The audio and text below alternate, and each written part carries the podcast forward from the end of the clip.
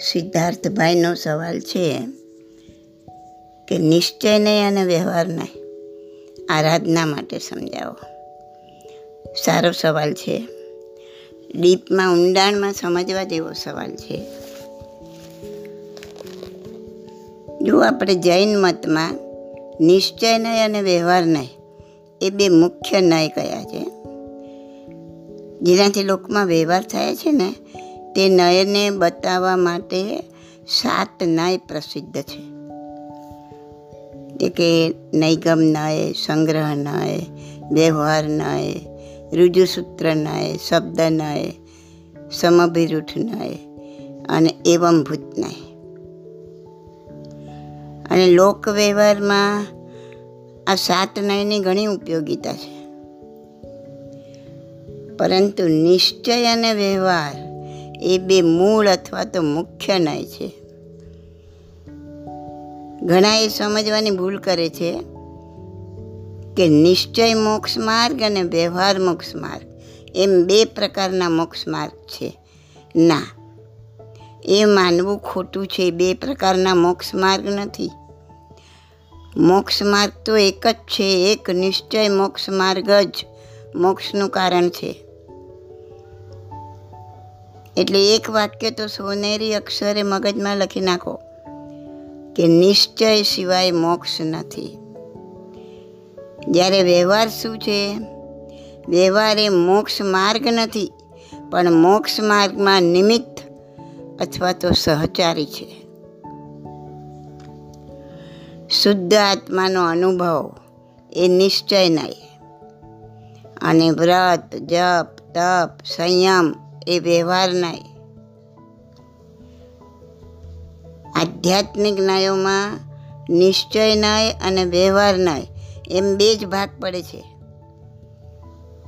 નિશ્ચય નય સત્યાર્થ, યથાર્થ, અસલ મૂળ કહેવાય. માટે એનું શ્રદ્ધાન અંગીકાર કરવું જોઈએ. જ્યારે વ્યવહાર નયને અસત્યાર્થ, અયથાર્થ અવાસ્તવિક કહેવાય. સમય સારમાં કીધેલું છે આ.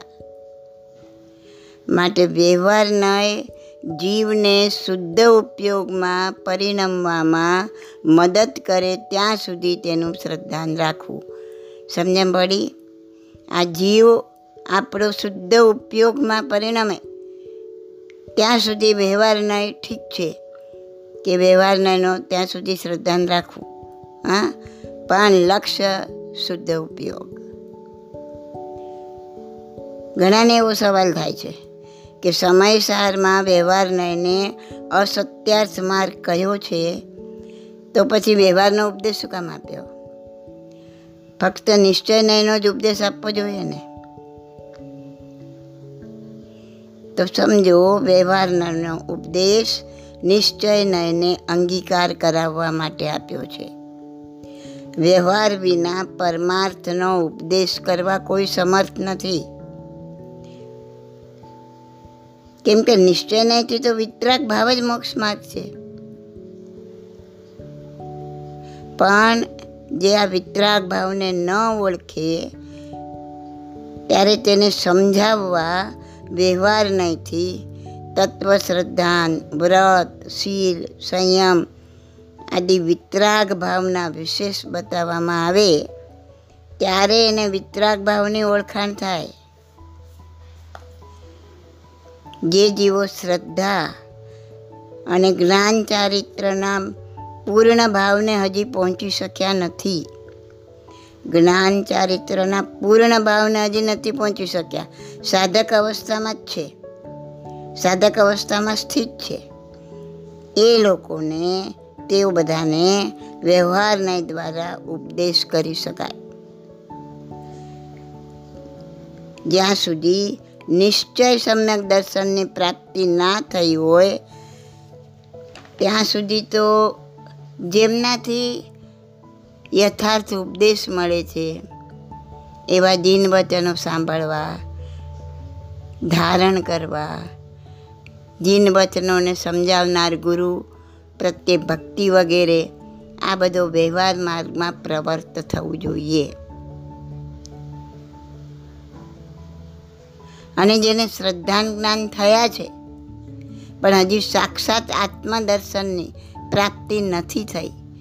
તેમણે પણ પરદ્રવ્યનું આલંબન છોડવા રૂપ અણુવ્રત મહાવ્રતનું ગ્રહણ, સમિતિ ગુપ્તી પંચ પરમેષ્ઠીના ધ્યાનરૂપ પ્રવર્તન.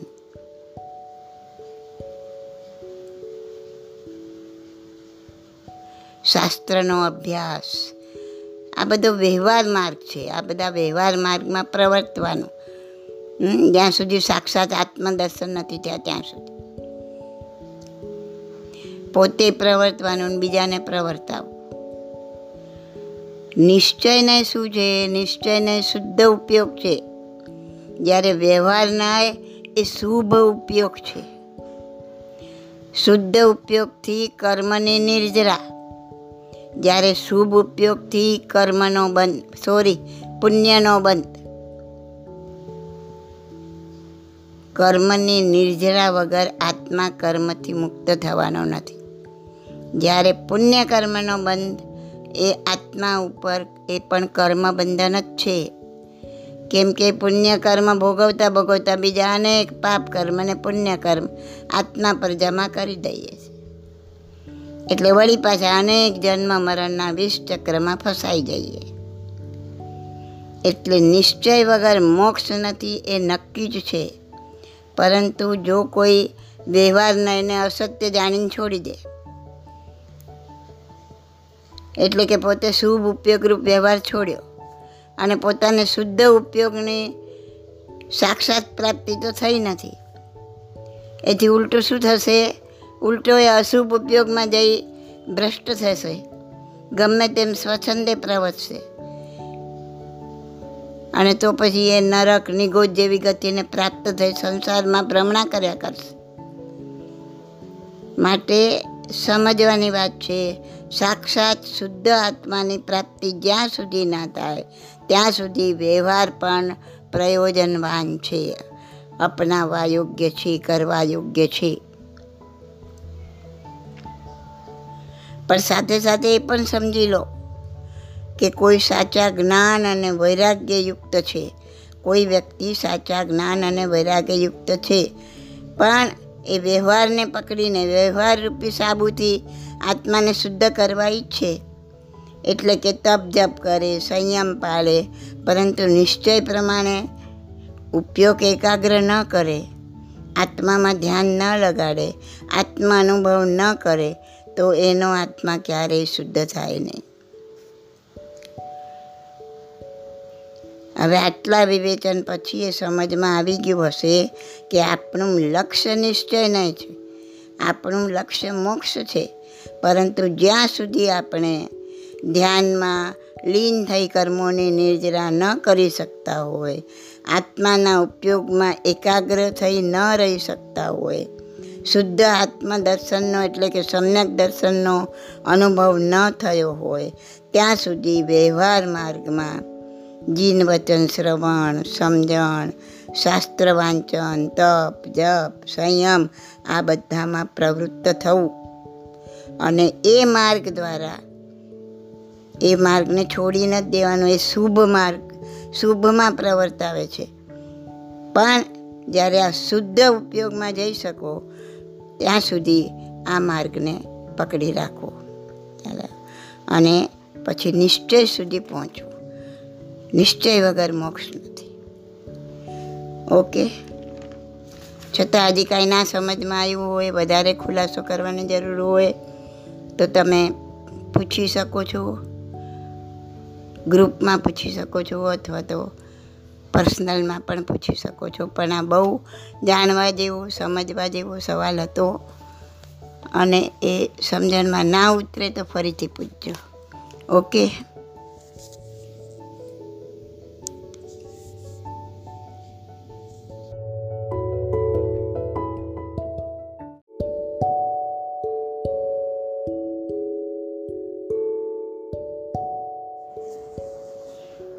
હા હિતેશભાઈ તમારો સવાલ છે કે આજે આજકાલ મિચ્છામી દુકડમ હાય હલ્લો જેવું થઈ ગયું છે.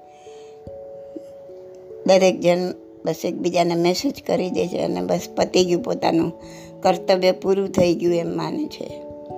ને ખરેખર જેને જોડે વેર છે એને તો કરતા નથી. આવો કંઈક તમારો કહેવાનો અર્થ છે. તો મિચ્છામી દુકડમ વર્ષમાં એકવાર એટલા માટે આ વિધિ રાખવામાં આવી છે કે ક્રોધના ચાર ભેદ પાડીએ તો પહેલો ભેદ આવે છે અનંતાનુબંધી ક્રોધ. અનંતાનુબંધી ક્રોધની જે સ્થિતિ બંધાય છે એ આ જન્મની હોય, આખા જન્મ સુધીની હોય જન્મો કેટલા જન્મો પછી સુધી પણ હોઈ શકે. એટલે એના માટે તો કોઈ પ્રતિક્રમણ હોતું નથી. અનંતાનુબંધી ક્રોધ માટે. બીજો ભેદ આવે છે અપ્રત્યાખાનીય. તો એની લિમિટ હોય છે મેક્સિમમ એક વર્ષ. એ ક્રોધ કસાય જે હોય તે એક વર્ષમાં આપણે એનું વર્ષમાં એક વખત, એક વર્ષ સુધી એની સ્થિતિ રહે. એનાથી વધારે ન હોય. અને ત્યાં સુધીમાં આપણે જેની સાથે ક્રોધથી વેર બંધાયું હોય, ક્રોધથી વેર બંધાય જ. તો આપણે એની સમાપના માંગવી જોઈએ. તો એના માટે આ સંવત્સરી પ્રતિક્રમણ આપ્યું છે વર્ષમાં એકવાર. એના પછી આવે છે પ્રત્યાખાન્ય ક્રોધ. ક્રોધના ક્રોધના ભેદ બતાવ્યા છે. તો એની સ્થિતિઓ છે ચાર મહિના મેક્ઝિમમ એના માટે ચોમાસી પ્રતિક્રમણ બતાવ્યું છે. અને સંજવલન જે છેલ્લો પ્રકાર છે, એના માટે આ એ દર, એની એની સ્થિતિ પંદર દિવસ હોય એટલા માટે પાક્ષિક પ્રતિક્રમણ બતાવ્યું છે. એક ક્ષણ પણ રહે, એક મિનિટ પણ રહે, એક કલાક પણ રહે, ચોવીસ કલાક પણ રહે મેક્ઝિમમ પંદર દિવસ સુધી એની સ્થિતિ હોઈ શકે. તો આ વસ્તુ સમજીને કે આપણે અપ્રત્યાખાન્ય ક્રોધ સ્થિતિ બાંધી હોય, એવો ક્રોધ કર્યો હોય, તો કોઈની જોડે વેર ઉત્પન્ન થયું હોય, ક્રોધ વેર ઉત્પન્ન કરાવે જે સમજી લેવાનું. તો હૃદયપૂર્વક એ જીવન ક્ષમા માંગવી જોઈએ. આમ તો જે ઘડીએ કાંઈ કોઈની જોડે થયું એ જ ઘડીએ એની ક્ષમા માંગવી. પાર્શનાથ ભગવાન સુધી બેથી બાવીસ ભગવાન સુધીમાં એ જ હતું એ લોકો હર પળ, હર ક્ષણ. જ્યારે કાંઈ બનતું અને ત્યારે જ એની ક્ષમા કરી લેતા, ક્ષમા માંગી લેતા હતા. એટલે આ બધું ભેગું કરીને માંગવાની એમને જરૂર નહોતી રહેતી. પણ આપણે પાંચમા રના બક્ર અને જડબુદ્ધિવાળા. તો આપણે આ રીતના એક વર્ષમાં બી એક વાર પણ દરેક જીવોની આપણે ક્ષમા માંગવી જોઈએ. હવે ખરેખર જો અંતરમાં ક્ષમા ધર્મ જાગૃત થયો હોય, તો દરેક આત્માની ક્ષમા આપણે હરરોજ માંગવી જોઈએ. પણ એમાં જે જે નજીક આપણે આવ્યા છે, અત્યારે આપણને ખબર છે કે મારા મા બાપ છે મારા ભાઈ બહેન સગા, વાલા, પાડોશી પાડોશી, મિત્ર વર્તુ સંબંધીઓ, આ બધા જે જે આપણી નજીકના છે. તો દરરોજ એ જીવોની ક્ષમા માંગવાની, બધાની એક સાથે ન માંગી શકો. તો એક એક જીવને યાદ કરીને કે ભાઈ, મારા, મારી અંદર રહેલા શુદ્ધ આત્માની સાક્ષીએ હું મારી મધરના દિલમાં રહે, મધરમાં રહેલા શુદ્ધ આત્માની હું મન વચનને કાયાથી ક્ષમા માગું છું. ભલે જીવ હયાત હોય, અત્યારે આ પર્યાય મનુષ્ય પર્યાયમાં હોય કે ન હોય, એ જીવ જ્યાં બી હશે, ત્યાં તમારા મીઠામી દગડો મને પહોંચી જશે. કેમ કે રૂચક પ્રદેશ એ આત્મામાં પણ રહેલા છે. નાભીની આજુબાજુ આઠ પ્રદેશ એવા છે કે જે હંમેશા શુદ્ધ જ રહે છે. એ જ શુદ્ધાત્મા. તો એ આપણી નાભીની આજુબાજુ રહેલા આ આ શુદ્ધ પ્રદેશો સિદ્ધ જેવા શુદ્ધ, જેને કર્મ મેલ કદી લાગતો જ નથી. ગમે એટલા કર્મના ઢગલા થાય આત્મા પર, પણ આઠ રૂચક પ્રદેશો આત્માના, એ આ રૂચક પ્રદેશ કહેવાય. ને નાભીની આજુબાજુ છે. એ હંમેશા શુદ્ધ જ રહે, દરેક જીવમાં. નાનો કે મોટો, કોઈ બી જીવમાં. તો એ જીવ જેના સંપર્કમાં આપણે આવ્યા છે એના આપણને યાદ છે. બાકી તો બીજા ઘણા લાખો કરોડના સંપર્કમાં આવ્યા છું આટલા જન્મોમાં ક્યારે, ક્યાં, ક્યારે, કોના. પણ એ આપણને અત્યારે યાદ નથી. પણ જે જે તમને ખબર છે, જે યાદ છે, એનું એક એકનું નામ લઈને, એક એકને યાદ કરીને એના શુદ્ધાત્માની ક્ષમા માંગો. સમજી લો આજે મેં મા બાપ, તો એકવાર ને મનમાં જ્યાં સુધી મનને શાંતિ ના થાય, બે વાર, પાંચ વાર, સાત વાર, એક એક જીવની, એ જ જીવની ક્ષમા માંગો. પછી મધરની માંગી, ફાધરની માંગો, નાનું છોકરું ગોળીયામ સૂતું હોય તો એની એ માંગો. કારણ કે કોઈ જીવ સાથે શું સંબંધ હશે, કોઈ જીવને શું સુખ પહોંચાડ્યું શું દુઃખ પહોંચાડ્યું હશે, કાંઈ જાણતા નથી.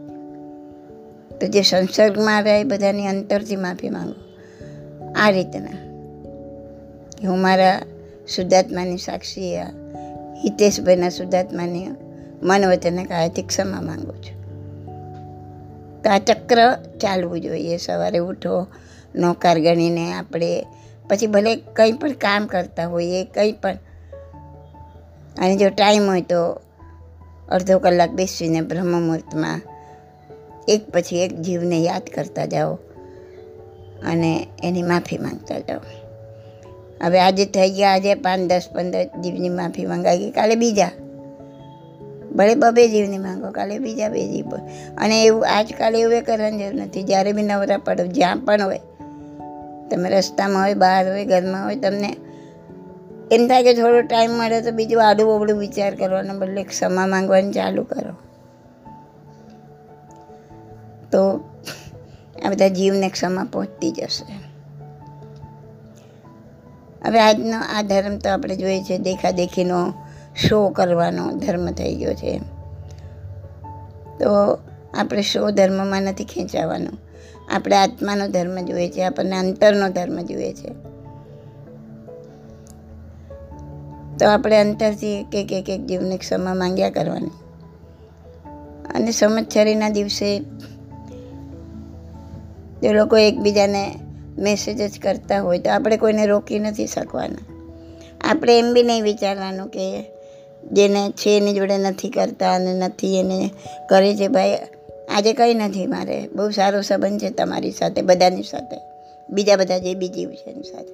પણ એ આગલા જન્મોમાં આપણે એની જોડે શું કરીને આવ્યા છીએ? આ જન્મમાં બી ક્યારે મનમાં એમના પ્રત્યે કોઈ વેરભાવના કે દુર્ભાવના ઉત્પન્ન થઈ હોય આપણે દેખાડવા ના દીધી હોય, સંબંધ તો એવો મીઠો જ રાખ્યો હોય. પણ આ મનમાં જે ઉદ્યોગ ભાવના ઉત્પન્ન થઈ ગઈ, એની નોંધ તો લેવાઈ ગઈ. આત્મા એની નોંધ લઈ લઈ લીધી, આ તો ગજબનું કોમ્પ્યુટર છે, આમાં કાંઈ ચાલે નહીં આપણું.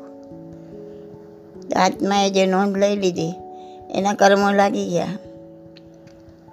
તો ભલે આ જન્મમાં કોઈની જોડે કાંઈ નથી થયું, પણ કયા જન્મમાં શું થયું હશે? અને સૂક્ષ્મ રીતે તો આ જન્મમાં બી થયું હશે, તોય ખબર નથી. તો જેની જોડે ખરેખર થયું છે, ખબર છે, એની તો ક્ષમા માંગવાની જ છે. એની તો રોજ ચાલે, રોજના નવા પાંચ, દસ જણ અને એક, બે, ચાર જણ એવા કે જેની જોડે ખૂબ આવી ક્રોધના વિષ, કોઈ પણ વિષયમાં એ વ્યક્તિ જોડે અથડામણ થઈ છે. એના દિલને દુઃખ કર્યું છે. એવી ખબર છે. તો એને તો તમે બહુ બધી વાર માફી માંગો. પાંચ વાર, દસ વાર, પચીસ વાર, પચાસ વાર જ્યાં સુધી આત્મા શાંત ના પડે. બાકી બધાને પણ મિચ્છામી દુક્કડમ કહેવામાં કોઈ રોંગ નથી. એમાં આ થિયરી સમજી લેવાની કે ભાઈ આ જન્મમાં ભલે સારો સંબંધ છે, પણ કોઈ જન્મમાં શું કર્યું હશે? કાંઈ ખબર નથી. તો પછી અત્યારે સમજ આવી છે તો બધા દરેક જીવને હૃદયપૂર્વક ક્ષમા માંગો. ને જેની જોડે છે એની જોડે તો આ રીતના અંતરથી પણ માંગો. બની શકે તો અત્યારે કોરોના છે એટલે ન કહું. બાકી બની શકે તો એને જઈને મળીને એની ક્ષમા માંગવી. ઘણાને એમ થાય છે કે કે હું ક્ષમા માંગવા જઈશ એટલે એ ઠોકી બેસાડશે કે જો એનો જ વાંક હતો એટલે આવ્યો એમ. તો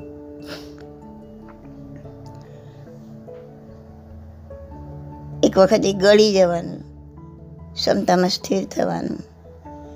અને આપણે એવું લાગે તો સમજાવીને કે ભાઈ જો, વાંક ગમે એનો હશે, તારું બી હશે, મારું બી હશે. આ જન્મમાં તારો વાંક દેખાતો હશે તો કોઈ જન્મમાં મેં કાંઈ કર્યું હશે? તો કોઈ જન્મનો મારો વાંક હશે? તને મારો દેખાતો હોય તો કોઈ જન્મમાં તે કર્યું હશે? પણ હવે આપણે એ પરંપરા નથી ચલાવી. આટલું ધર્મ સમજ્યા, આટલી મહાવીરની વાણી સમજ્યા. એ પછી એ જો આ વેરવૃત્તિ ચાલુ રહી, તો પાછા કોઈ જન્મમાં ભેગા થશું. ખાલી આંખ ટકરાતાની સાથે વેર ઉત્પન્ન થશે. તો એટલે હું તારી ક્ષમા માંગુ છું આ રીતના સમજાવીને. વાત કરીને ક્ષમા માંગવાની. પછી એને જે કરવું એ કરે. હવે એ પચીસ જણે એમ બી કે આ જો એને જ વાંક તો આવ્યો તો ભલે કીધું. મારા કર્મ ખપ્યા.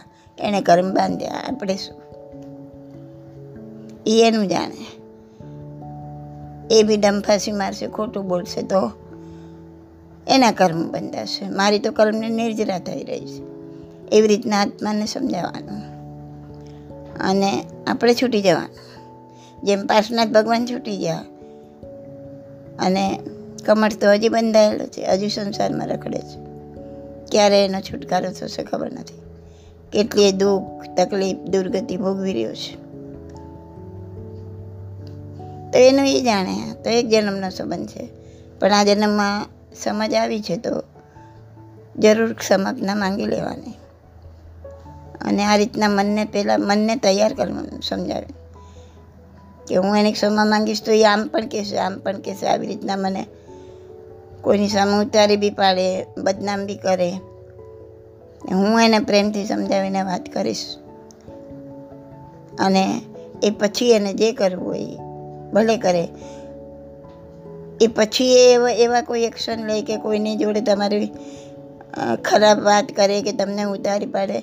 તો પહેલેથી મેન્ટલી પ્રિપેર રહેવાનું કે આવું કરશે જ, તો પણ મને કોઈ અસર ના થવી જોઈએ.